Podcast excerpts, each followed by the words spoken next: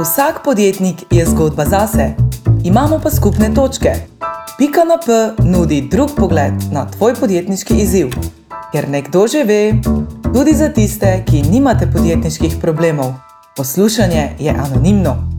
Dobrodošli na Sidov podcast z Urošem Čimžerjem. Živijo. Od mojih podjetniških začetkov pred 20 leti sem tudi s pomočjo SIDA osvojil različne veščine. Te so mi omogočile, da sem od študentskega podjetja prek rasti, prevzemov in združevanj prišel do tega, da je sedaj naše podjetje kotira na italijanski borzi. Danes sem član uprave DHH, mednarodnega podjetja, ki ga v Sloveniji bolj poznate pod blagovnimi znamkami Domovanje in Domenca. Danes sta z nami Til Pleterski in Klemen Ptičak, soustanovitelja in vodilno podjetju Hudburger, ki se na trgu predstavlja s kulinarično ulično prehrano izdelave gromanskih hamburgerjev. Podjetje je nastalo, ko sta skupaj sodelovala pri njunem prvem podjemu postavljanja online portala za rezervacije apartmajev, lahko bi rekli današnji prednik Airbnb-a. Torej. Oba z ekonomskim ozadjem in navdušena kulinarika sta se odločila raziskati neznano in se podala na novo podjetniško pot postavljanja podjetja Hudburger, ki danes šteje že krepko čez 40 sodelavcev v ekipi. Tu ju je vodila ljubezen do produkta, ki sta ga želela izpopolniti do potankosti in kjer se še danes temu prilagajajo vsi ostali procesi v podjetju. Kako sta s tem postavila visoke standarde kulturi street fooda, kaj pomeni postaviti produkt v detajle, ter zakaj je pomembno slediti lastni viziji, celotno podjetniško pot, razlagate Til in Klemen v novi epizodi podcasta Pika na P. Živijo Til pa Klemen, uh, hvala, da ste prišla na naš podcast. Živijo. Živijo. Zdaj, današnji pogovor je nekaj, kar bo mene fully zanimalo. Ker jaz sem iz digitalne branže, pa pri nam je rečemo, ko malce zrasteš, se vsak podjetnik začne sprašovati o ponovljivosti storitev, pa uporabniške izkušnje, pa vsega tega. In pri nam je to malce lažje narediti. Zakotiraš, pa je za vse enako. Ne? Zdaj, v vajni branži, ki se ukvarjamo s hrano, zna biti pa to fejst težko. In zdaj, morda je dobro, da začnemo na začetku. Ne? Kako sta videla sploh določila, kaj mora biti izkušnja, kaj je tisti izdelek, kaj je tisto, kar želite v bistvu od stranke. Ne? Kako si to začela? Mislim, začela se je predvsem iz, izhala iz tega, da uh, je želja razviti res dober produkt, se pravi, sam da od kruha naprej. In praktično so že tam postavljali neke sebi uh, pomembne standarde. In recimo, da smo pa, se pravi, ko smo imeli kruh, meso, količina, recept narejen, je pač izdelek je bil znan in potem zdaj kako zdaj to reproducirati na način, ki bo praktično vsakič čim bolj enak. Ok, samo ok, zdaj to pač vedno imate burgerje. In zdaj v bistvu, kot pač vsi vemo, sta ekonomista in sta začela burgerje delati. A, zdaj, tako si razložil, ok, imaš Drugo, imaš meso, ok, to je enako. Ampak zdaj, če se jaz predstavljam sebe, da bi začel burgerje delati, uh, bi nekaj časa trajalo, da bi prišel do tistega, kar bi hotel imeti. Kot sem bral, je pač to nekaj pred vsak, pred vsak spabom v bistvu imela stojenco. Verjetno se je pa začela že predtem. Ne? Ja, začel se je že, že prej, predtem. V bistvu sem imela prej eno drugo podjetje, to je zdaj že tako uh, stara zgodba, ampak uh, smo se ukvarjali z podajanjem. Uh, privat nastanitvenih uh, obratov. Ja, v bistvu so razvijala sva uh, spletno stran za rezervacije apartmajev, ki je bila idejno zasnovana na tak način, kot je to današnji Airbnb. Sam uh, eno problem je bil, da nisem imela uh, toliko kapitala, da bi lahko sploh uh, zadevo na tak način postavila, niti kompetenc takih, da bi. Ne, in, ja. Sej, za slovensko kulinarično sceno si kar dobro se šlo. Tako, da. tako da, ja. Iz tistega pa, ko so tisto razvijali, smo se praktično vsak dan sprašvali, okay, kaj pa danes jedla in uh, oba dva rada dobro jeva, izhajajo iz takih držin. Odklemna mama je zelo rada tudi kuhala, uh, deda kot klemna je bil mesar. Uh, jaz sem tudi v Italiji odraščal, ker je kulinarika tudi praktično že ne, kot zaščitni znak. In pač ja, na koncu smo iz nekega hobija, pa eh, pešna, začela to razvijati. Ja, klej bo zanimivo, da v bistvu smo imeli že nek svoj biznis, ne, ampak hobi bil pa. Ko bi bil pa še v bistvu še zmeraj nekaj drugega, bila hrana. Ne? In so v bistvu, poleg tega, da sem imela svoj biznis izdelala, se ukvarjala z povezati, se pravi, te najemojemalce, pa najemodajalce, ampak zraven pa v bistvu, kot je rekel, ti je bil ta prav pešen hrana in v bistvu se začel to čisto iz hobija. Sam, kako, kje pride potem ta ideja, da okay, to bi pa zdaj jaz prodajal, ali še jaz grem zdaj tja na stojnico pa to delati, ne? ker hobi, pa dober jest, pa gremo burgerje prodajati, meni je en tak preskok v mestu. Mislim, z kere perspektive gledaš. Zdaj, mi smo bila praktično takrat, so glih dobro končala faks. E, bilo je to sredi naj, pač najglobje gospodarske krize. Ja. Vzračje v tistih časih je bilo zelo turobno, temačno, ne. čim si pač go televizijo, brezposelnost, ni služb, ni tega, ni unga, zelo, zelo, zelo negativno. Uh, tako da dejansko, pač, okay, nisem niti razmišljala, da bi zdaj lotila neke službe. Ne, pač izhajala sem iz tega, da želiva nekaj svojega postaviti. Sam, če narediš, no, okay, si možen da kompliciram, ampak če narediš, pečeš nekaj burgerjev za kolega, ne, ali pa če imaš stojanco, je tako verjeten, tako malce razlike v količini burgerjev, ki jih moraš speči. Ja. Ja. Kako si se tega lotila? V bistvu, Orga, okay. organsko. Ne. Začel sem na štantu. Ja. Mi smo imeli produkt, Ja. ki so ga testirali prvo doma. Vsi so rekli, wow, super, fule dober, ampak seveda iz prejšnjih izkušenj so rekli, da ne bova sam zaupala mnenju bližnjih, da bo id narediti en uh, test. Ne, in so pač Aha. In v bistvu štant je bil v bistvu kot test. Tako testno povedali. Ah, okay. Štart je bil v bistvu čist kontra, kot so štartali ta prvi biznis, ker smo ga prej omenili. Tam smo se veliko naučili, hitro in klesva čist drugače začela. Se pravi, začel se je z nekim pešnom do tega izdelka, ga razvijala doma res dvakrat na teden, pekla, povabila prijatelje in, in potem, valjda, kot rekel, ti je bil en preskok, valjda nekaj, ki ti rečejo doma, hej, ful je to dobro, nekaj pa polka moraš to pač na trg, pa postaviti se tam, pa ne postati nastaviti svoj obraz, pa postaviti ceno na koncu. Ne, in za tem stati. In, um, Ja, je, je bilo, je bilo ma- malo so bila prisiljena v to nekako, ampak um, drugače pa ja, je bila ful dobra izkušnja takoj in um, nam je dal pa v to zakon.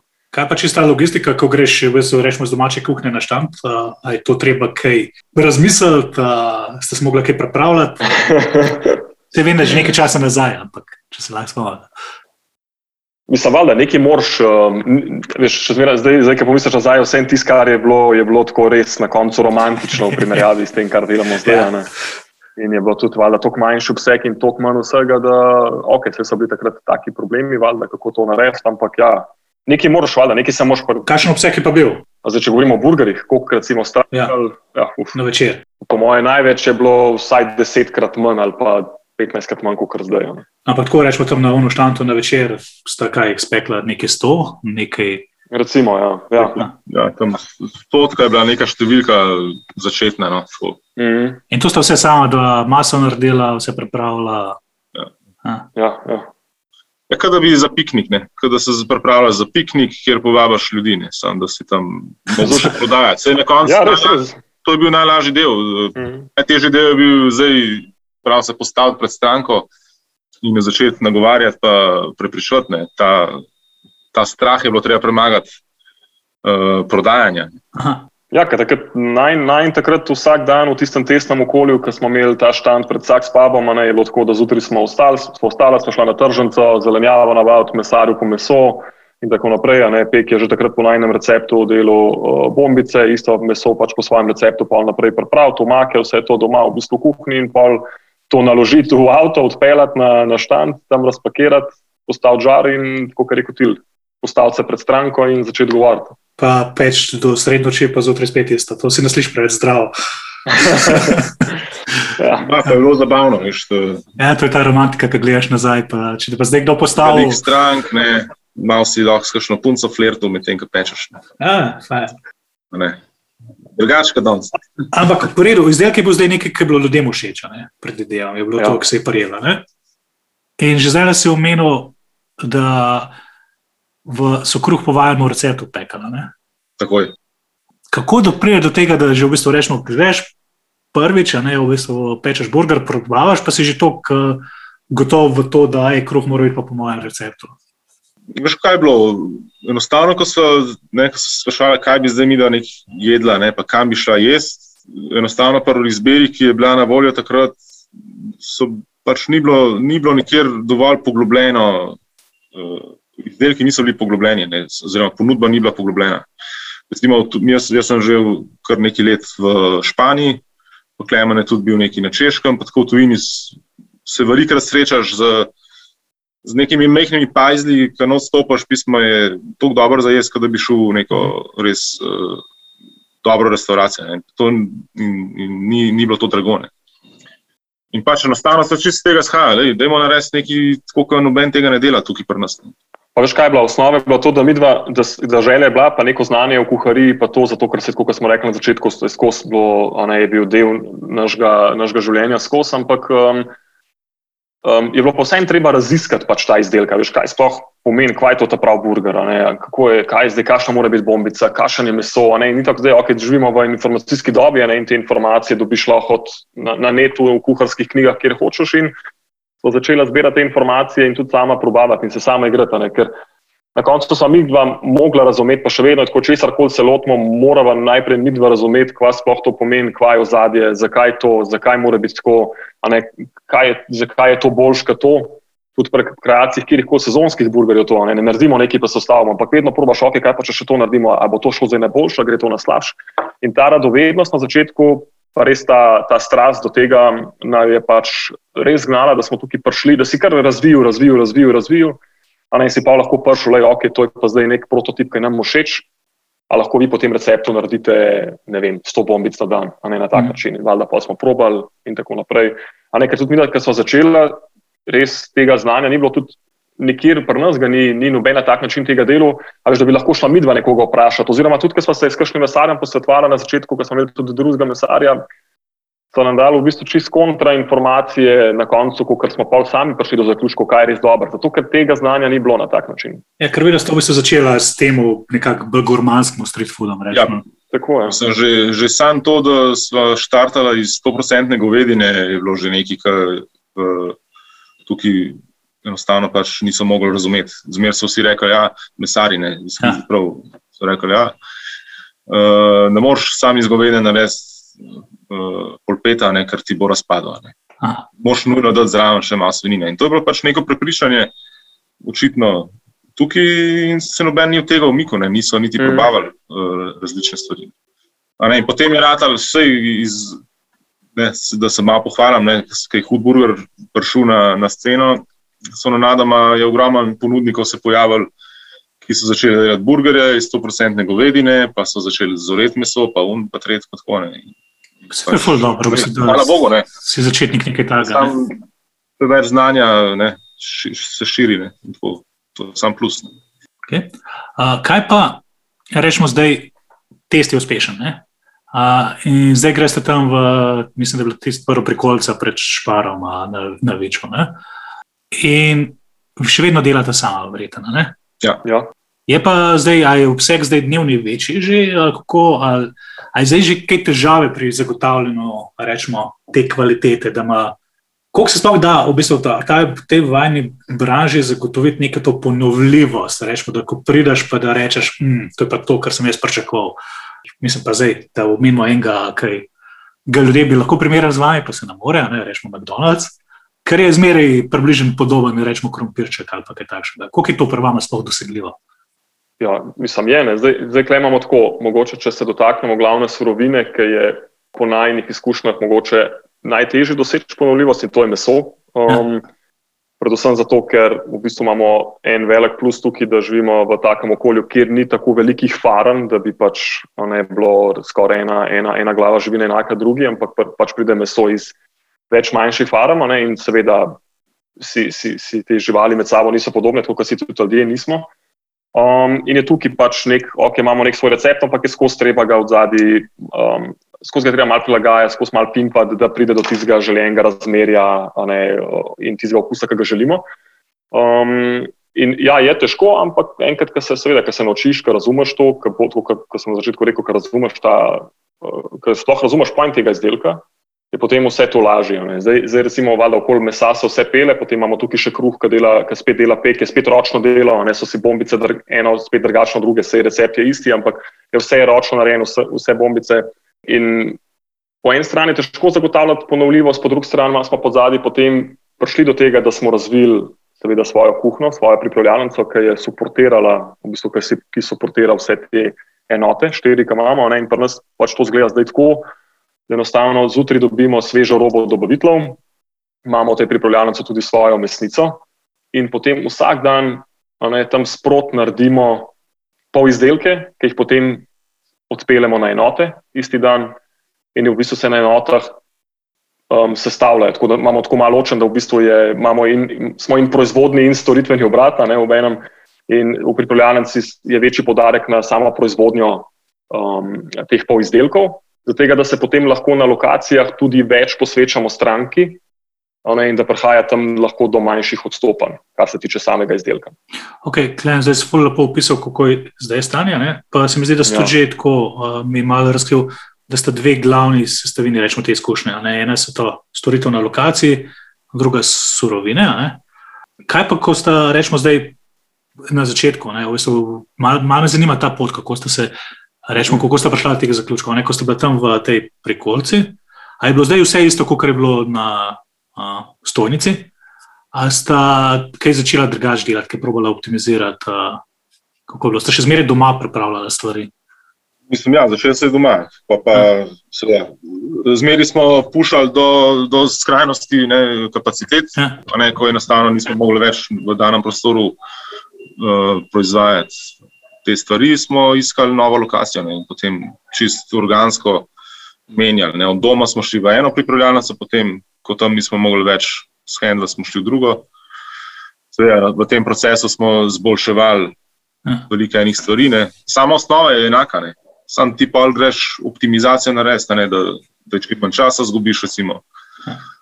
Se pravi, to, to hladno verigo, hasa, vse to, da čim bolj, ja. čim bolj v nulo naredi.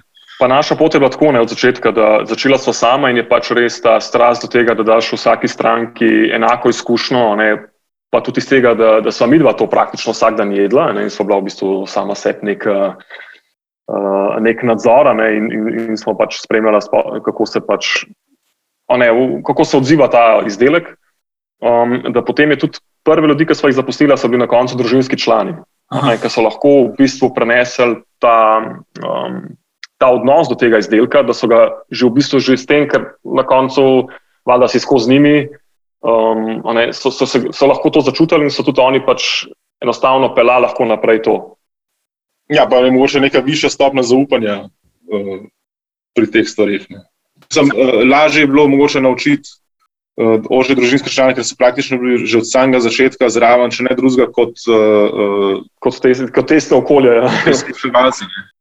In so tudi videli, oni so tudi blizu videli, kako se zdaj to, uh, kako raste zadeva. Mm ker dejansko smo po enega, pa po enega dodajali ne, v, v proces. Ni, ni bilo tako, da smo kar čez noč šabali pismo, da rabimo pet ljudi. Kaj pa to, kar mi je zanimivo, v bistvu, kar si omenil, da imate svojo mesnico? Yes. Kako, kako je pa do tega prišlo? V bistvu, prej si omenil, da ste okay, mesarja, pa ste z njimi težav, uh -huh. zdaj imate pa svojo mesnico. Ne? To se mi zdi tako zelo fejst vertikalno integrirano. Izhaja iz tega quality control. Na koncu to je osnova. Kaj, mi, mi, smo imeli, mi smo imeli mesarja, pa ga imamo še vedno, no, um, ker nas je tudi uh, veliko naučil. Um, najprej smo imeli enega drugega, smo ga zamenjali in potem smo dobili ta pravega človeka. Smo, je, smo skupaj rasel gor pri tej zgodbi in potem je enkrat prišlo do tega, da je tudi on mogel iz svoje mesnice iti ven in smo v bistvu bili mal prisiljeni, malo smo pa tudi že prej razmišljali, da bi radi imeli sami kontrolo nad, nad celotnim, um, ne se pravi, dostopom materijala do, do izhoda, sploh pa premesu, ki je ta glavna surovina tukaj um, pa tudi mi meso delamo na mal poseben način.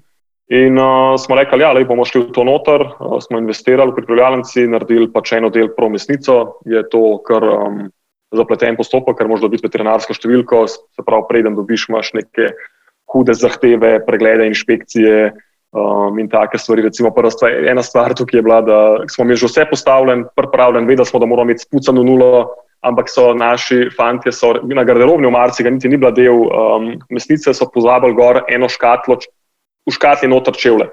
Je prišla inšpektor in se je to videla in je bilo sam zavrnjeno, tako iz prve. Ok, in, skratka, ja. v bistvu mora biti vse v odnosu. Popolnoma ni v nivoju, da sploh lahko. Tipi top, je res tako, v nula mora biti. In hvala Bogu, da je to to, ker pač to pomeni, da imamo tudi odzad neke organe, ki pač nadzorujejo to, kako mora biti. valjda pač čez to smo se veliko naučili, pa prevzeli smo res nadzor nad, nad, nad, te, nad to surovino, ne, kar pri nas delamo. Mi smo se čez proces, tudi proces razvoja mesa je bil, ni tako, da ni čisto, kot smo začeli na začetku, valjda, ker smo se veliko naučili. Ja. In um, je, je, ga delamo zdaj drugače, kot smo ga delali na začetku. Lahko več o tem poveš, ne, v bistvu, ker še zmeraj odločitev je zdaj, ok, bila je priložena, ampak smo že prej razmišljali o tem. Zakaj sploh prišlo do tega, da razmišljaš, da bi imel svojo mesnico? Kaj te žene v to noter? Ker to skomplicira tvoj biznis, po mojem.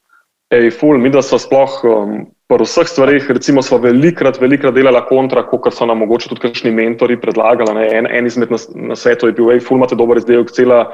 Ne, stoka smo bili veliko medijsko izpostavljeni, cela Slovenija ga hoče, dajte čim prej odpreti čim več lokacij, pejte, ne, razširite se. Tete, a ne, ampak nama to takrat ni bilo blizu. Nama je bilo še vedno, ok, le tukaj le imamo še, tukaj je še te stvari so za spim, pa te stvari so za a ne. Ta izdelek je lahko še boljši, kot je, da je narediti. a ne. In recimo sam proces premesu je bil tako, da valjda ti, sploh, ko so bili vsak dan noter, ti odkrivaš, okay, kako pač, kaj pa če še tako naredimo, kaj pa če je še bolje. ne. V bistvu smo se naučili čez neki cajt, da, da je fajn pri mesu, pri meta mesu, tako kot pri, tudi pri stejku, da mišična vlakna potekajo pač v isti smeri. In to dosežeš najlažje tako, da ga čim manj pipaš, se pravi, mleto meso, kaj enkrat z mleto. a ne. Aha. In, in potem smo mi prišli iz tega, da smo imeli najprej, ker smo začeli, valjda, ker bo treba toliko in toliko burgerjev na dan speč. Na začetku je bila logična izbira, da imamo eno mašino, ki bo delala pulpete, a ne, ker to valjda To bi tudi jaz naredil. ne. normalno, edino logično. ne. Ampak valjda, cajt smo prišli do tega pri, pri vsakdanjem poskušanju in tako naprej, da, da je ful bolj, če mi naredimo pulpete ročno, se pravi vsak pulpet narediti ročno in ga potem s to tehniko na stisk z orodjem, ki smo ga potem tudi sami traven razvili, uh, si pritisnemo na žar ne, in za tega naredimo ga ročno, tega, da ga čim manj pipamo, v bistvu uporabljamo take, uh, v bistvu, za kepice za sladoled delati, ne tako, tako ročko, ne, žlico in v bistvu naredimo kepco.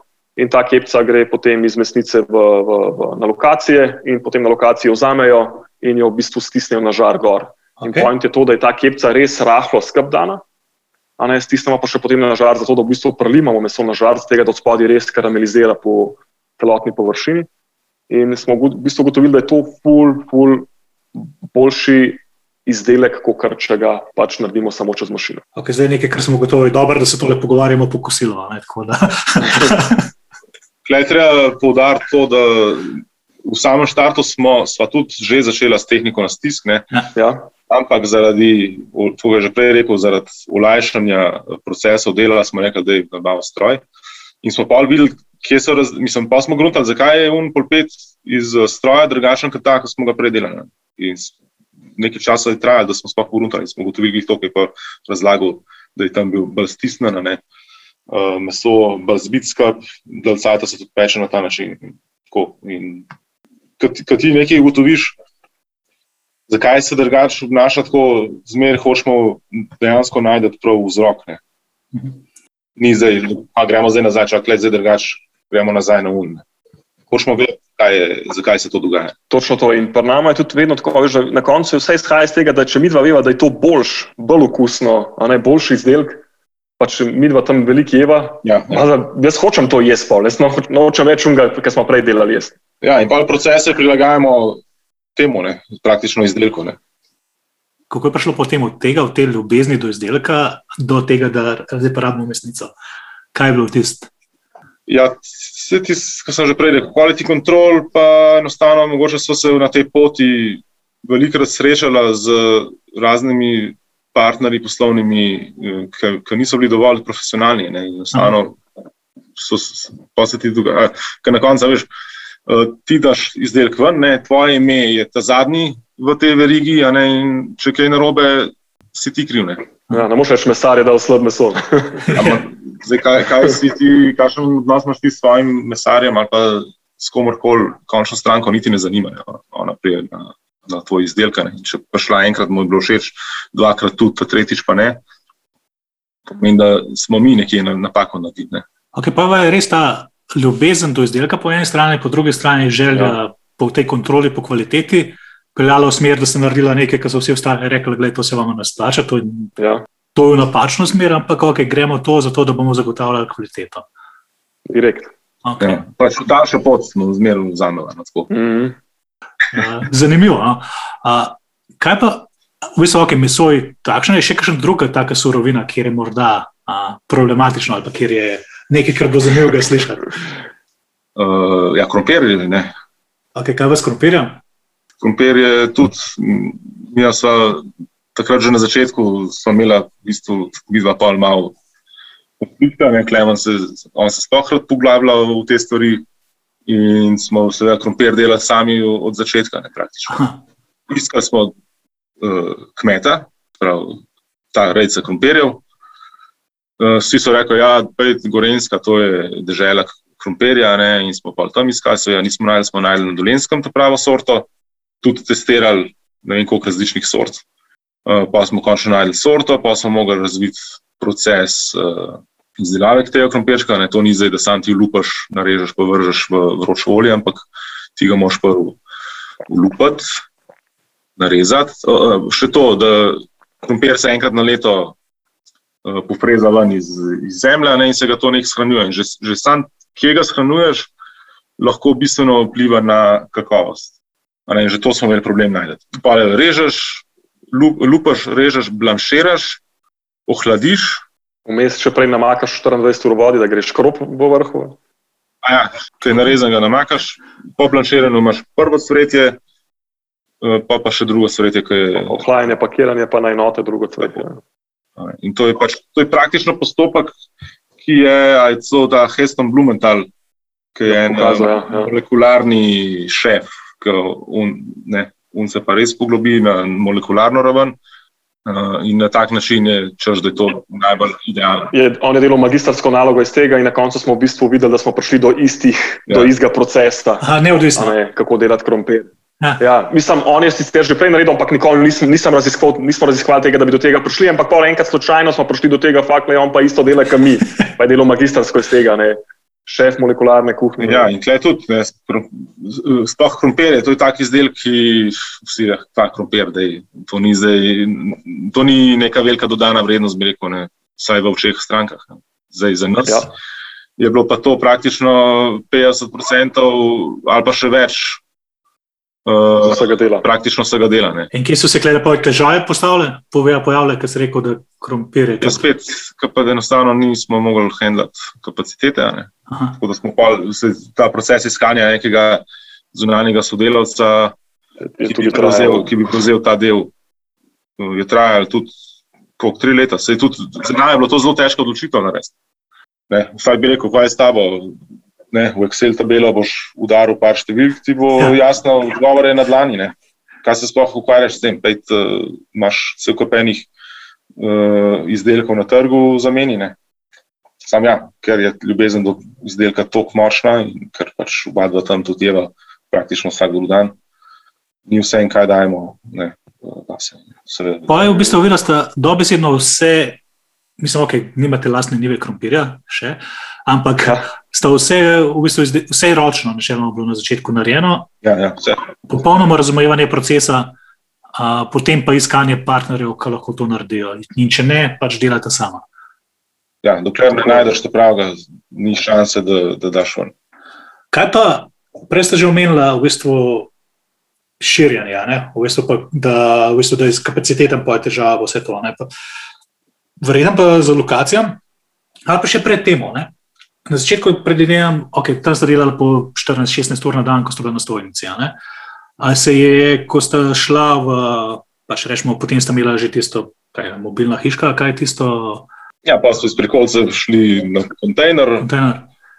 Ja. Ne, še, še tam je bilo tako, kako bi drugačen, da imamo neki nares, ki ni še noben. Ja. Ker ti kiosko je bilo tudi, marsikaj še se je dal najdete. Ampak uh, želja, da bomo res, da bomo pravili nekaj reciklirati, smo pa nek kontejner najdel, ki je bil cel obtočen. Seveda, zato da je pač ta proces recikliranja bil tako bolj markanten, smo imeli zaradi tega zelo več težav pri sami izgradnji tega. Ne, smo pač Ampak da, tudi pač, jim grede, povem, da, je, da smo tudi tam se šli. Ja, ne, se mi zanima, kar, kar še lahko malo več bi bilo fajn. pač probat biti čim bolj pristni. A to je zato, da ima ta malo občutek, da je iz filmov pa te zadeve. Tako, pa. Ja, mislim, okay, da smo malo, da se kaj reciklirane, da ni ja. vse tako novo. Na začetku smo imeli teraso iz palet. narejeno, ne, na tem mislim, kle na, na diču. Ja. Sam pa, ja, e, se pravi, eno, ti, eno želiš, pa kako nekaj izgleda, pa kako je ta neka romantična ideja od zadaj, ki jo želiš, eh, ki jo slediš. Ne. Pa neko vizijo imaš, sam pa, kakšno stvar pa dejansko pač ne gre čez. Ne. Ja. Recimo, zdaj, Klej bi bilo tako, če bi bilo, pravi, če bi imel dan 48 ur, bi še drugi 24 ur se, se, se je učila za gradbenika. Čisto vsega, kar si zamisliš. Pač na tej poti ugotoviš, da okay, kakšna stvar je, se splača biti trmas, pa iti ne, do konca, pri kakšnih drugih stvareh pa pač eh, moraš vsem najti nek balans. Pa, No, Se ravno pri tem ravnovesju. Verjetno ste enkrat ugotovili, da ne morete več delati cele dneve. Ja, A, in ste začeli dodajati, omenil si že prej, omenili ste, da so bili družinski člani. Ne? Ampak, gledaj, tudi družinski člani lahko delajo slabše kot ti. A, kako ste torej pač a, pol zdaj ta kvaliteto, pa to, kako je to šlo skupaj? Rečemo? Drugi ljudje, niste več vedva, ker ste kontrol frika, ampak so drugi, pa mora biti kvaliteta.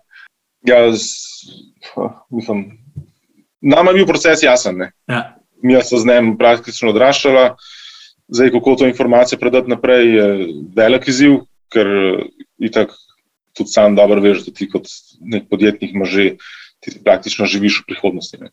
To pa še edinstveno si usposobljen za svoje mesto. Ne, veš, v bistvu ti imaš vse izkušnje. Tako. In medtem, ko vsi ti tvoji uh, uh, sodelavci, zaposleni, pač ekipa, ki stoji za tabo, oni so pa v bistvu kakšen let ali pa dve v bistvu odzad, ker enostavno morajo dati čez vso to kilometrino, ne, da se spoznajo s temi procesi. Zdaj, izziv je tudi, kako zdaj to definirati v besede, a ne, probati neka pravila narediti, napisati, narisati. Ne, pa tudi tam na koncu ne moreš v nulo vse narediti. Ni to tako, kot sem rekel, računalniški program napišeš kodo ne, in potem šibaš. Ne. Škaj, klej, bilo, klej pa nas je bilo res mogoče, zdaj, ko gledam nazaj, se spomnim, je bila vse neka, tudi kar se tega tiče zaposlovanja oziroma nekih novih sodelavcev, je bila tudi organska rast. Ne, mi da pos- mi da nisva delala cele dneve, pa so pa rekla, da bova, bova imela zdaj še druge zaposlene, bova napisala manual, ne, ljudje pridejo, preberejo in delajo. Ampak v bistvu na koncu ti delaš noter, del, delo si z njimi, ne, on, ti tudi pokažeš v bistvu tvojo filozofijo, tvoj odnos do vsega tega. Um, kdor itak te, temu ni sledil, ni mogel delati pri nas. Um, srečo imamo, da so bili ti družinski člani, da so to hitro um, hiter razumeli in da stojijo za tem še danes, za isto filozofijo, se pravi, da to, ta ljubezen do izdelka in tako naprej. In, in, in se je potem to postopoma tako, tako razširilo. Saj potem smo prišli na to, da je pač treba ne, nekdo, ki pride noter, da mora te pa te, pa te stvari usvojiti, pa to razumeti, pa to, pa to, pa to. Ampak to je pa šlo šele veliko kasneje. ne. Na začetku je bilo pa v bistvu vse to, mislim, da prav svojo prezenco, svoj, svoj, stan s tem, da si bil ti tam, pa da si delal, da so ljudje videli, kaj ti sploh želiš, kaj hočeš. Ne, in potem naprej družinski člani, in potem prvi, drugi zaposleni, in tako naprej. Ne, in se potem čist prenašal. Se verjetno en izziv je, ko greš na en, ko imaš dve lokaciji ali kaj takega, ali ko imaš več lokacij. ne. Ja. Tam, če se ti še zmeraj zraven, ne, pa te vidijo, pa na ta način je dosti tega, mislim, to je tudi po vsakem poslu, ne, ne vem, prenašanje znanja z ozmozo. Mm, mm. Kar srka, ljudje vidijo, se zraven, spotoma nekaj vpraša, pokažeš, je narejeno. ne. To imamo eh, ljud- ljudje, eh, človek ima pač to sposobnost, da, lahko, da neki vid pa lahko ponovi, Ja. ne, gib pa, pa se nauči. Ne. Je pa potem res, da smo, da smo, ta, veš, da smo ta, ta izdelek, kot sem že prej rekel, ne, smo, ustan, smo potem videli to potrebo, da rabimo res svojo orang pripravljalnico, zato da imamo ta izdelek tam pod kontrolo. In, in Kdaj ste pa to vedela? Pa se to nekako, nekako je že kar hitro od začetka prihajalo do tega, ne, se to pripravljalnico smo kar hitro, um, ne v, taki, v takem obsegu, kot je danes, ne, ampak kar hitro smo vedeli, da, nekje, da moramo ločiti ta del, um, nekje, ki se bo centralno to um, vsak dan sveže proizvajal, a ne, in potem, kjer se bo to prodajalo. Um, tako da to je bilo kar, dosti hitro. No. Na koncu izhajaš iz tega, ki lahko zminimiziraš eh, tveganje. Ne. Se pravi, pri izdelkih, pri surovinah ga zminimiziraš tako, da ga imaš pod nadzorom pod eno streho.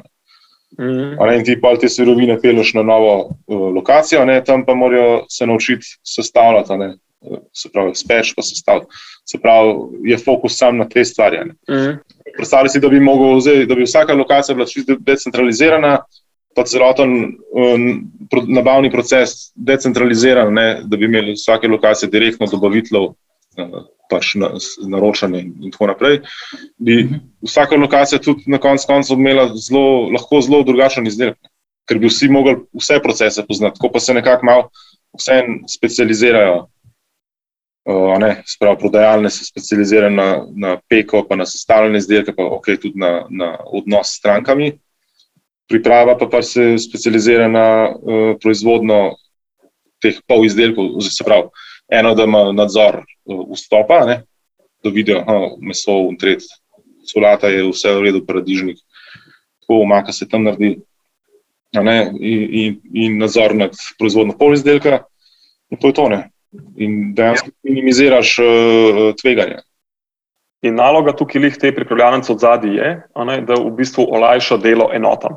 Ne, zato, ker enote so v bistvu stranke za pripravljalnico, tako to mi gledamo. Ja. In njihova naloga je, se pravi, kako pač ti tej stranki olajšati ne, delo, da bo potem lažje komunicirala s končno stranko, s končnim kupcem um, in delala. Ne, in v bistvu res naloga pripravljalnice je, da vsak dan sveže pripravi tipi topi, da pride tja, da se tam v bistvu nek, na nek način samo še zlaga.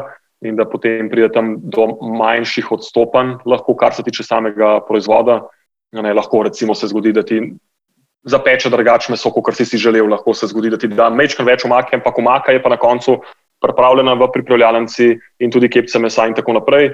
Ne, in, in kar se tiče samo osnova, osnova same surovine je posod enaka zaradi tega.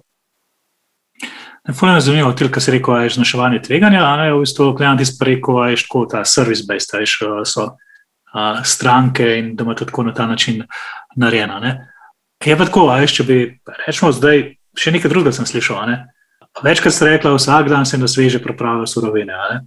In zdaj, če bi nekdo s finančnim mindsetom slišal to, pa tveganje, bi rekel, ok, gledaj, klele je največje tveganje. Ne, ne ponovljivo storitve. Ni v bistvu to, da če vi vsak dan sveže pripravljate, kaj konc njega vržete stran. Ja, kruh je ena taka stvar, ki se v bistvu mi moramo danes vedeti, koliko bomo jutri prodali burgerjev, kar je pač vseh, pač čeprav imamo 7-8 let izkušenj s tem, pač je to ne mogoče napovedati, ker je odvisno od plan planetov uh, in vsega, kar je možno. Ne? In v bistvu, ja, mi, moramo, mi danes moramo sporočiti peku, koliko kruha pripraviti za jutr. In, um, ja, recimo, kruh je ena taka stvar, ki se vrže stran zvečer. In, in sigurno bi bilo lažje, da bi rekli, ok, ne, ta kruh ne bomo vrgli stran, pa ga bomo prvega zjutraj prodali. Smo ali, iskali ja. tudi te rešitve, sam potem se zmeraj tako, ne, to so bližnjice. Ne. Če imaš ti bližnjice, ja. pomeni, da moraš nekaj narediti, surovino, ki bo pač uh, omogočala ne, to stvar. In pri kruhu je taka stvar, da če ti želiš imeti, recimo, uh, to, ko imaš uh, pol do peka, ne, je en, ja. en izdelek. Ja kjer ga pripravijo v pekarni, ga spečejo sam na do polovice, in potem ti lahko to do, zmrzne, in potem ti dopečeš v lokacijo. Ampak to za sabo prenese to, da moš ti v testo dodajati neke snovi, ki pač niso, niso več naravne. Ne? Ker če ti delaš na naravnih sestavinah, se pravi, moka, voda, kvas, pa pri nas dajemo še krompirnot, ne, sol. Uh, je to nekaj, kar gre v, v kontra tvojemu uh, prepričanju tvojim vrednotam, ne načinu razmišljanja in vse. In pa v bistvu to, bi, to je isto, kot da bi rekel, da se prodovne, če bi, to, če bi šel v tako stvar. Ne. Pa druga stvar je, če bi dajal recimo stare bombice, ne, mislim, kako ti gledaš uroš na to, da bi šlo, dobiš danes, boš prišel na mesto, lahko dobiš od očeri bombice, lahko dobiš pa svežo, kaj je razlika. Vemo, da kruh en dan star ali pa, pa svež je razlika. Je razlika, Ti plačaš boš pa isto ceno. A je to fair odnos? Lej, ne, meni je v bistvu bolj fascinantno to, ne, da imata videti tako močno prepričanje o tem, kakšen mora biti izdelek, ne, da vse ostalo gradite okoli tega. Ne, da ima ena Excel preglednica, ne, kjer je verjeten, kar je razlika, če ti kruh porabiš še lahko drugi dan, ali pa ne, ne da dobiš ponosnosti, da va veliko manj pomeni kot pa ta izdelek. Kaj pa v bistvu, če se zdaj smo ful veliko smo sorovina govorili. Ne? Kaj pa če rečemo še ta drugi del, uh, storitveni, ne poslovalnice, ko začneš širiti več lokacij, a tukaj pride do kakšnih težav? Mislim, nekaj ste omenili, da nekaj ste rešili že s to pripravljalnico, ne? ampak kaj je. Ja, pride, ja, pride. Zato, ker to je velikrat, ne tako, kot je Klemen že prej rekel, ko je omenil enega od teh podjetnikov, ki ima svetova, vidi, da ima ta ful dobro ime, vsi poznajo, pet se takoj širiti. Ne, okay, najdeš lokacijo, začneš se širiti, sam ja, v zadnji. To je tako, da bi šel v vojno, se zdaj na neko fronte bori, ti moraš imeti v zadnji dovolj kapacitet, da lahko to uh, servisiraš. Ne, ne moreš se zdaj kar, moraš ti zmer gledati. Aha, eno lokacijo lahko odpremo, ker pač nam kapacitete to omogočajo. Zmer moraš vse smeri moraš gledati. Kaj vidiš, da sta odprla nekaj v Šiški, kar se ni potem dobro išlo. Ja, tam smo se, ja, tam smo se zaleteli, zaradi uh, mi smo imeli vmes še enega drugega partnerja. In ja, malo so bila, pa so se pustila malo pod njegov vpliv, pusti, pač se predala in seveda smo se začeli že takrat malo prehitro širiti. Realno pa nismo bili pripravljeni. Ne, mi smo še zmeraj temelje postavljali. Lahko malo razlišimo, kje niste bili pripravljeni, kje je zdaj tisto, kar zdaj, kar gledate nazaj, je tisto, kar bi mogli imeti boljše razdelan. Ja, recimo, že, že, sam, že sam ta pripravljalnica ne, ni bila še takrat v tistem momentu že neka samostojna enota. Smo še zmeraj nekaj kombinirali v nekaj od doma, ne, ali je bilo tako. Mm nekaj smo imeli zun, vem, da smo krompir delali nekje popoldne v eni tretji kuhinji. Mm. In to enostavno to samo postane full stresno. Ti, ti točno veš v glavi, ti širiš tam, imaš tam odpiraš novo, klemaš nekaj tako stresno, kaotično, neurejen. Ja, Zato pa še nimaš pospravljati. Kada imaš vse, ne, na računalniku, ko imaš kar ne pet različnih Excel filov, pa PowerPoint, vse naenkrat narejeno težko je tako delati. Mislim, že tako je, kjer, kjerkoli širitev je stresna, kar, karkoli na novo odpreti je stresno, ker moš, kot smo rekli, lahko se imaš proces od zadnji zdaj s pripravljalnico, da, da, da sam material lahko pride tja, ampak potem so tukaj še ljudje, potem je to prava lokacija, ki si je izbral vse to. Ne, in potem mi, mi, niti tih osnovnih stvari od zadnji, na katerih bi stali neko filozofijo podjetja, sploh kaj hočemo, ne točno kaj se gremo, pa še z prihodom tega finančnega investitorja, ne, kaj, kaj sploh hočemo dosež pač s to znamko. Um, nismo imeli tega razdeljenega in, in, in smo šli prehiter v to noter. Takrat in ja, na koncu smo, smo mogli pač zabremzati. Um. No, pa drugače niti ni bilo, in lokacija ni bila slaba tam. Ne. Tam enostavno smo naleteli na. Glavni problem je bil to, da smo mi hoteli na lokacijo malo uh, zboljšati za stranko, ne tudi kakšno teraso narediti, mogoče na strešek. Pa lastnik tistega prostora ni, ni bil naklonjen temu. Torej, v bistvu kar nekaj teh zadev. V bistvu vse to, kar ste zdaj razlagali, rečemo pol ure, to vajno filozofijo, ja. takrat še ni bila tako jasno izoblikovana. Itak, da ne. ne, ni bila, mi da so že čutili med sabo, sam je nisva, tudi mi dva nisva dala na papir tako jasno. Ne. Mi smo dejansko to, kar smo ustvarila, kar smo začutila tudi vsak por sebi, smo mogli dati na nek način na papir, zato da lahko drugim pokažemo. Pa, razložimo. Mislim, sigurno za naju in za splošno za podjetje, kar smo dali enkrat to filozofijo na papir, ne, pa se je še vedno na vsake tok cajtojo čelenžirava, pa se pogovarjava o tem. Um, je, je fulaže, ker smo si pozadala sama sebi neke okvirje ne, in točno veva, pri kjerkoli situaciji, sploh mogoče pri situacijah, ki pridejo nenapovedano, veš, kaj se je treba samo odločiti v trenutku ali pa v, v, v, nekem, v nekem krajšem časovnem obdobju, veš, da boš deloval in odločil se znotraj teh temeljev. Ne? In vedno ti temelji slonijo na tej dolgoročni filozofiji, tej ljubezni do izdelka, na, na tem, da ne bomo šli čez neke kratkoročne cilje, mogoče čez kratkoročen profit. In je potem lažje to, to je fulažje. Ker še enkrat to, meni se zdi, da takrat se je res se za nas spremenil, celo podjetje je res. Ne vem, za, za 180 stopinj. Ali je prišlo organsko do tega, ste začutili, da to pa nujno rabite zaradi kakšnega simptoma? A to filozofijo. Ja. Iskreno, mogoče tudi se dejansko smo tudi na sit hodila in se tam srečavala tudi s kakšnimi temi novimi koncepti, mm -hmm. pa uh, idejami. Pa ne, mogoče tam je fajn, kad ti nekdo predstavlja tako v, bes v besedah stvari. Ne. Ja. Ti, ti mogoče ti jasno pa želiš, pa to, ampak nimaš pa, ne znaš, da ti to spraviti v besede, pa bi rekel, da to je tisto, kar iščemo. Čeprav ti nekako čutiš, kaj, kaj rabiš ti imaš v glavi samo vsi okoli tebe, ki delajo, ne vejo tega. Ne, Oni pa bolj rabijo to. Spomnim se, ko je bilo, ko imaš te, a so checkpointi bili, ne? kje se stranka, na katerih punktih v tvojem lokalu se sreča. To, to so vse stvari, ki jih sicer razmišljaš, ne? ampak nikoli nisi pomislil, da to so checkpointi, kjer se stranka uh, sreča. Ne. Zato ho, hočem reči, da na SID-u smo veliko takih uh, zanimivih terminov in tako zadev dobili. Mhm. To ste v bistvu servis dizajn, po mojem, malo pobrali. a ne? Ja, no, Ja, sem sam primer, da v je bistvu- Ja. Ja. A Moja izkušnja s sedem je bila taka, da tam, ko sem tja prišel, ne, so bili tako starejši podjetniki, ki mi je že kaj ratal. Ko sem me vprašal vprašanja, ko sem mogel priznati, da so dobro vprašanja, pa nisem imel odgovora. Mhm. In to je bilo tisto, kar mi poje naj do naslednjega srečanja je šlo žrl. Tako, v bistvu s tem vprašanjem sem lažje prišel potem do izostril eno to sliko, vizijo o sebi, o vsem tem. Tako, tako. Tako, Ja, ja. okay. uh, kaj, kako je bilo pa potem drugič, ko ste šla rečemo, v širitev? Kaj je bilo pa zdaj drugače, kaj ste bolj načrtno delala? Uh, ker zdaj imate že štiri lokacije, kako ne? Ja, druga širitev je pa v bistvu nastopila, da smo šli v BTC, ampak tam je bilo eno tako zadje, takrat smo se potem lih razhajali s tem našim finančnim partnerjem. Nama je bilo tudi veliko bolj jasno stvari, zato ker recimo mi, z, mi dva z tem finančnim partnerjem sploh niti, niti filozofije, niti vizija ni bila poklopljena. Ne, in je bil v bistvu, potem, ko smo se zač- začeli, nek, smo se začeli reševati, je bil v bistvu ok, je bil finančen zalogaj, je to narazen, ampak je pa po drugi strani pa psihično breme padlo toliko, da, da se nama to ful odprlo, da smo razumeli. Takrat se je potem tudi začela ta filozofija in vse skupaj.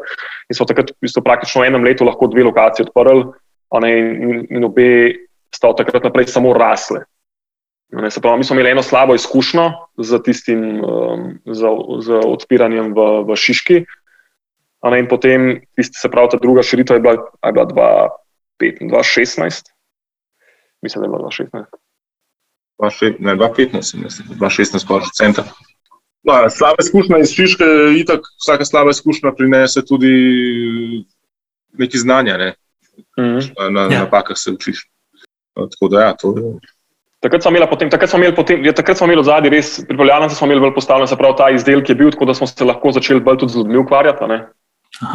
In, in, in smo potem tudi zač, začeli vse to bolj razumeti, ne, zato ker na koncu začneš, valjda, to pot vidim, kot začneš res neko res ljubezen do izdelka, pa razvijaš to, ampak potem nekje moraš dodati tudi eh, razvoj svojih ljudi ne, in, in potem se tudi vedno več s tem ukvarjaš. In, tak, in to je bilo na koncu tako drugače. Čeprav razumem, v bistvu je bila pač tudi ta razlika, da okay, produkt je bil, pripravljalnica je bila, ampak to je tudi vama dalo v bistvu rečemo to prosto kapaciteto, Ja, da se ukvarjate s tem, da v bistvu sploh. Da sploh vidiš, da se treba z ljudmi ukvarjati, da se treba mm. -hmm. na ta način. Kako je pa zdaj v bistvu poskrbljeno ravno to, za to ukvarjanje z ljudmi? Pa, a ste zdaj že na unim, McDonald's varianti, pa akademiji, pa imate narisano, sem moraš dati pa meso, pa potem se mora zapešt. A, kako zdaj ljudi učite? A, kaj morajo se naučiti? Da... Mm, Nis, ja, nismo še tam, no, vsekakor bo slejko prej ta, ne, ki si omenil, neko akademijo. uh, Ja. Bo enkrat mogel priti, zaradi tega, ker, ker, ker že zdaj vidiš, da je to edini, edina logična, logičen korak, ki prija. Ampak ne, zdaj smo na tej fazi, da v bistvu te procese uh, smo začeli uh, dokumentirati, recimo, ne, Ja. Pač jasno jih definirati, ne, tudi zato da pač probamo čim bolj uh, poenostaviti za vsakega novega zaposlenega. Ne, konc koncev tudi za nas, sami, za nas same je pomembno, da vemo, uh, kakšni so procesi, kje, so, kje se lahko zgodijo kakšne odstopanja, ne, kje lahko, uh, kje, kje pride do napake, če pride do napake, ne, in da probamo pa to tudi rešiti. Ne, to se Klemen sploh uh, se zdaj ukvarja s tem lean production, ne, Ja. kjer je v bistvu glih to, ne, da probajo tudi, da, da se stvari tako postavijo, da napake same sebe, pa pride ven, pa da jih probajo pa tudi sproti že sami rešiti. Sicer to je proces dolg, ne.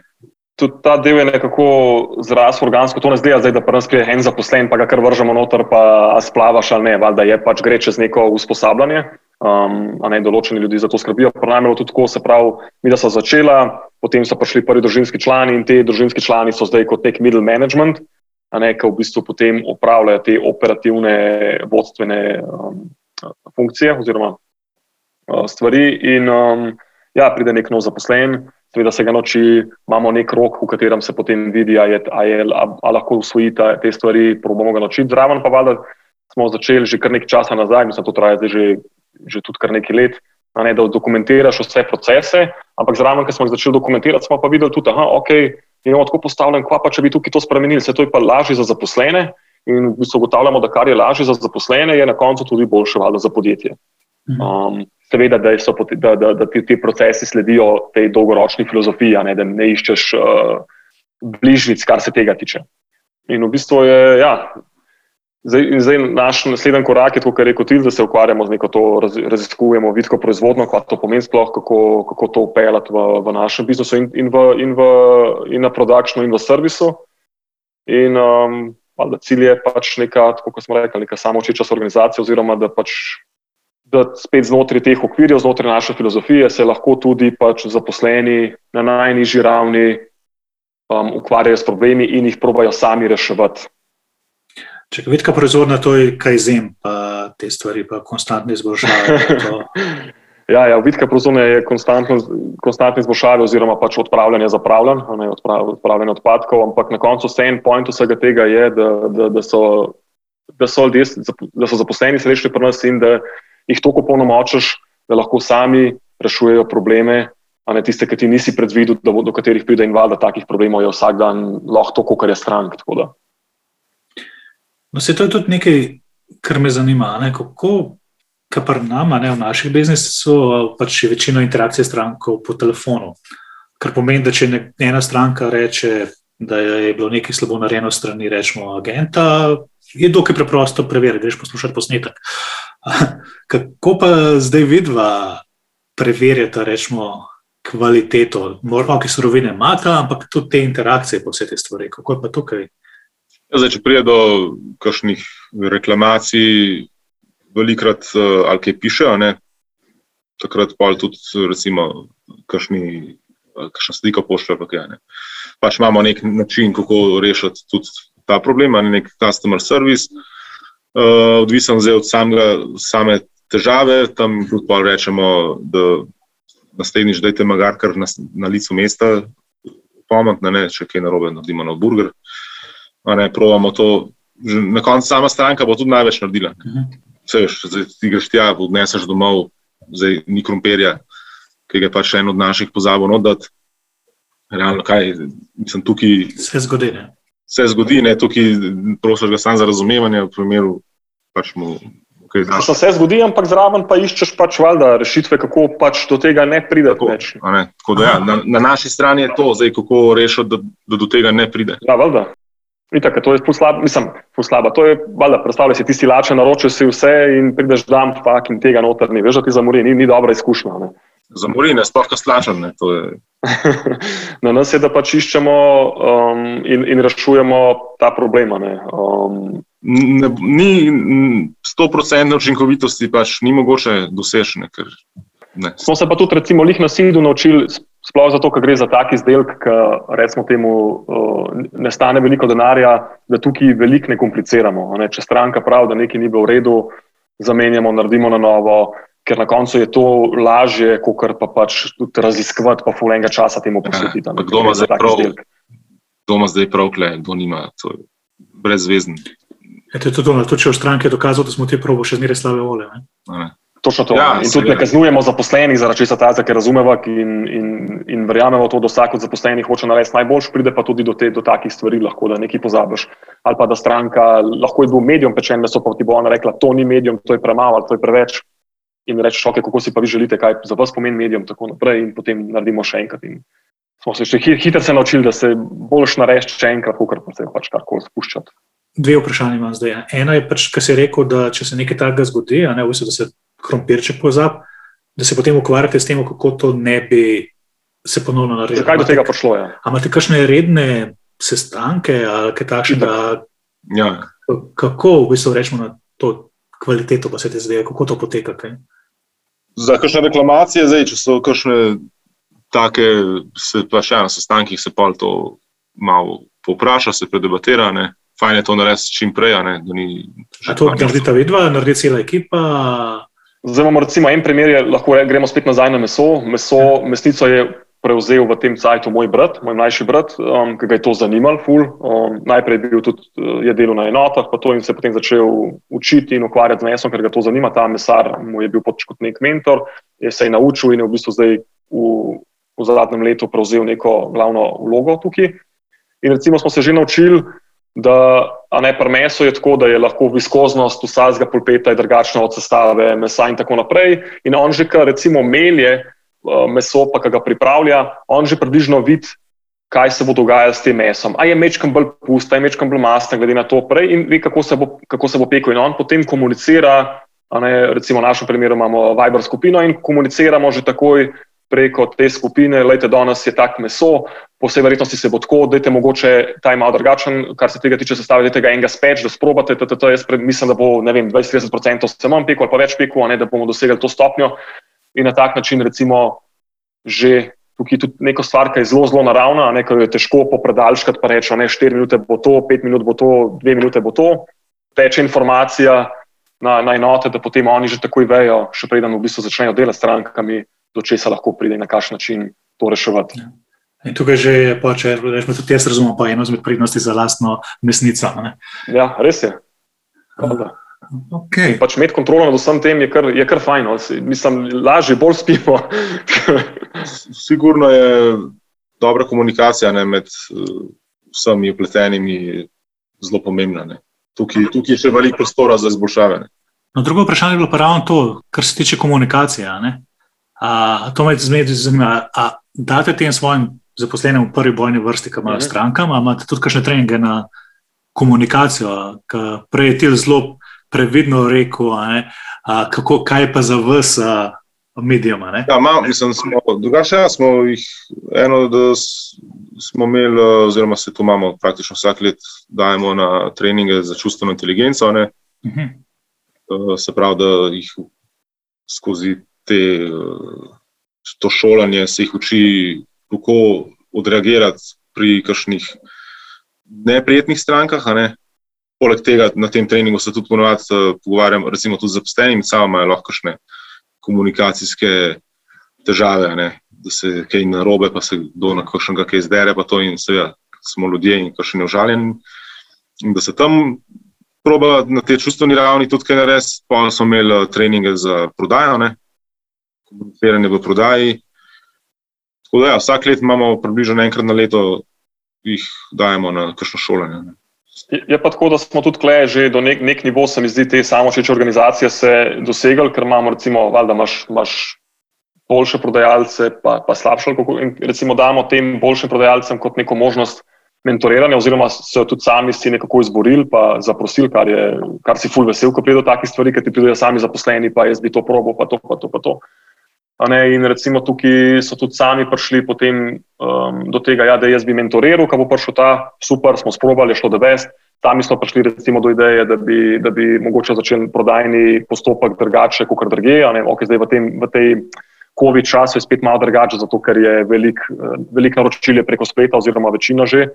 Ne, ampak recimo pri nas smo pred, pred COVID časom, prej si prišel tih nam, če sploh če si bil prvič, a ne, ki si izgubljen, kva zdaj to imaš te burgere, ki ga čem sploh jesti. Ne, smo v bistvu ugotovili, da je vprašati najprej, kako smo tudi mi na začetku razvijali burgerje, um, koliko imaš ti sploh rad pečeno meso, pa bomo iz tega potem lahko razvijali, kakšna bo najboljša izkušnja pri nas za tebe. Ne, in smo prišli, valjda, če imaš ti rad srednje pečeno meso, se potem skozi še dve, dve, dve tri vprašanja pride do tega, do čist drugega izdelka, ki se ga priporoča, kot če bi ti rekel, da imaš rad ja. bolj pečeno meso, oziroma well done. Ja, pa ti prideš, ker je ja, začni s klasikom, ne, s tem smo začeli, ne, ta je bil prvi. Tako, tako. Ja, tako, tako, tako je bil tudi razvoj, tudi nek organski razvoj prodaje. Recimo, klej, kaj za kaj različen burger, če je srednje pečen ali pa well done, zato ker mi, da smo začeli, smo začeli s klasikom in tudi mi, da smo začeli valjda srednje pečenim mesom. Vse, kar smo takrat probavali, je bilo za najo, da imamo medium, medium, medium, medium, ne zato, ker edino tukaj pri nas je lahko tak burger dubu. Tudi smo probali, ampak potem smo videli, da vse en, čeprav mi da priporočava medium drugim, še vedno veliko ljudi, polovica ljudi si je želela bolj pečeno meso. Ja. In, in tukaj zdaj prepričovati druge, zakaj si to želijo.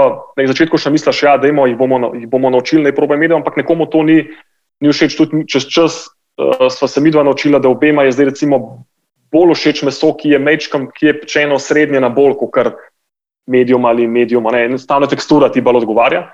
In smo v bistvu naslednji, en izmed naslednjih izdelkov, ki smo ga razvili, bil recimo Jake and Jay Burger, kjer ni bil več en pulpet, kot pri klasiku, ampak je bil sta bila dva pulpeta tanjša, za, se pravi, ampak za isto, za isto debelino, ista, ista, ista gramatura, kot je pač en polpet v, v klasiku. Zakaj? Zato, ker smo ugotovili, da pol, vsaj polovica ljudi ima rajš bolj pečeno meso in smo rekli, okay, da bomo dva polpeta manjša naredili, hitreje se bosta spekla, pa na koncu bo še boljša izkušnja, zato ker bo, boš imel dvojno karamelizirano površino.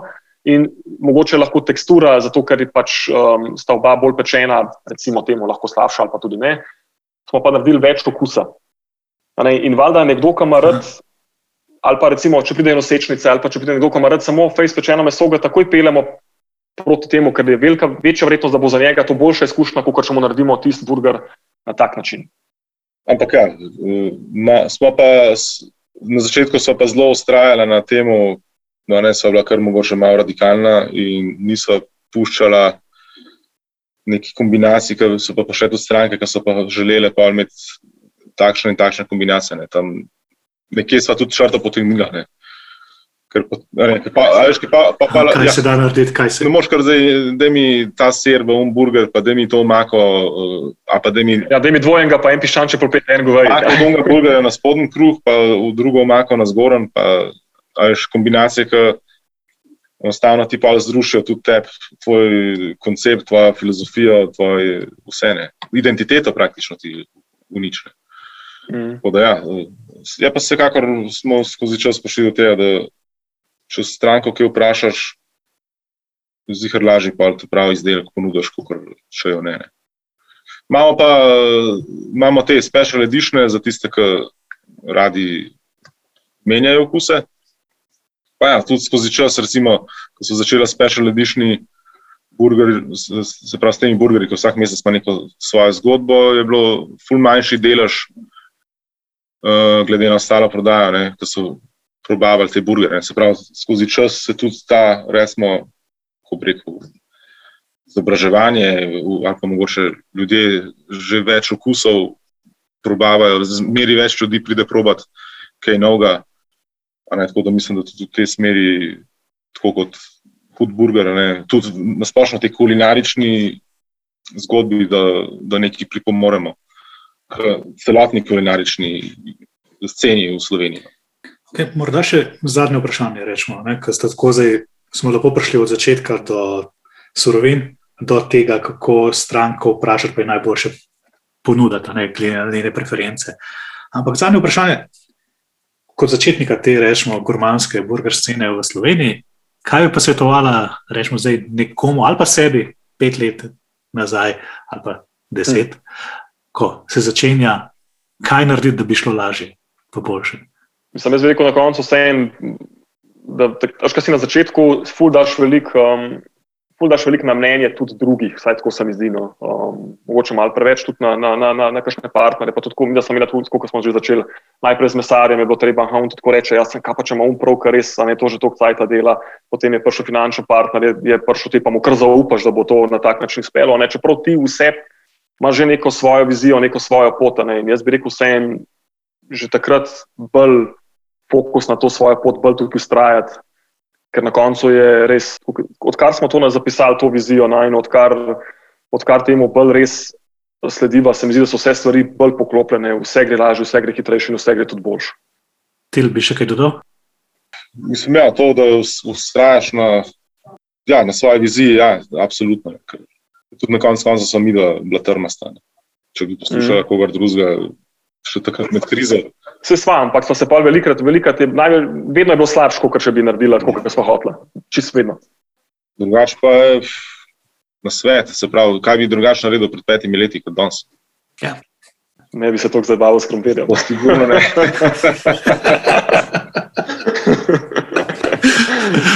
okay. Da se morda lahko tukaj začnemo, ali v bistvu vreme vase, pa ne za to zafrkavati s krompirčki. Mogoče, ja, če greš v, če iščeš partnerje od zunaj, nared res dobro družbeno pogodbo, še preden kogarkoli vabiš. No, okay. uh, Tele Kleman, uh, hvala, da ste odkrili to vse, kaj se skriva zadaj za eno dobremu burgerju. Mhm. Pa mislim, da bo to ta ljubezen do izdelka, kar ene nekaj ljudi navdihnila. No? Tako da, hvala, da ste prišli. Hvala, Hvala za vabilo. Mi je v čast bilo sodelovati tukaj na vašem podkastu. Ja, na sidu je vedno fajn. Si podjetnica, podjetnik, želiš rasti hitreje, pa ne veš točno kako? Pridi na kavo, da skupaj pogledamo, kdo v Sidu je že rešil podoben podjetniški problem. Piši nam na podcast afna.sit.si ali nas najdi na www.ceed.si.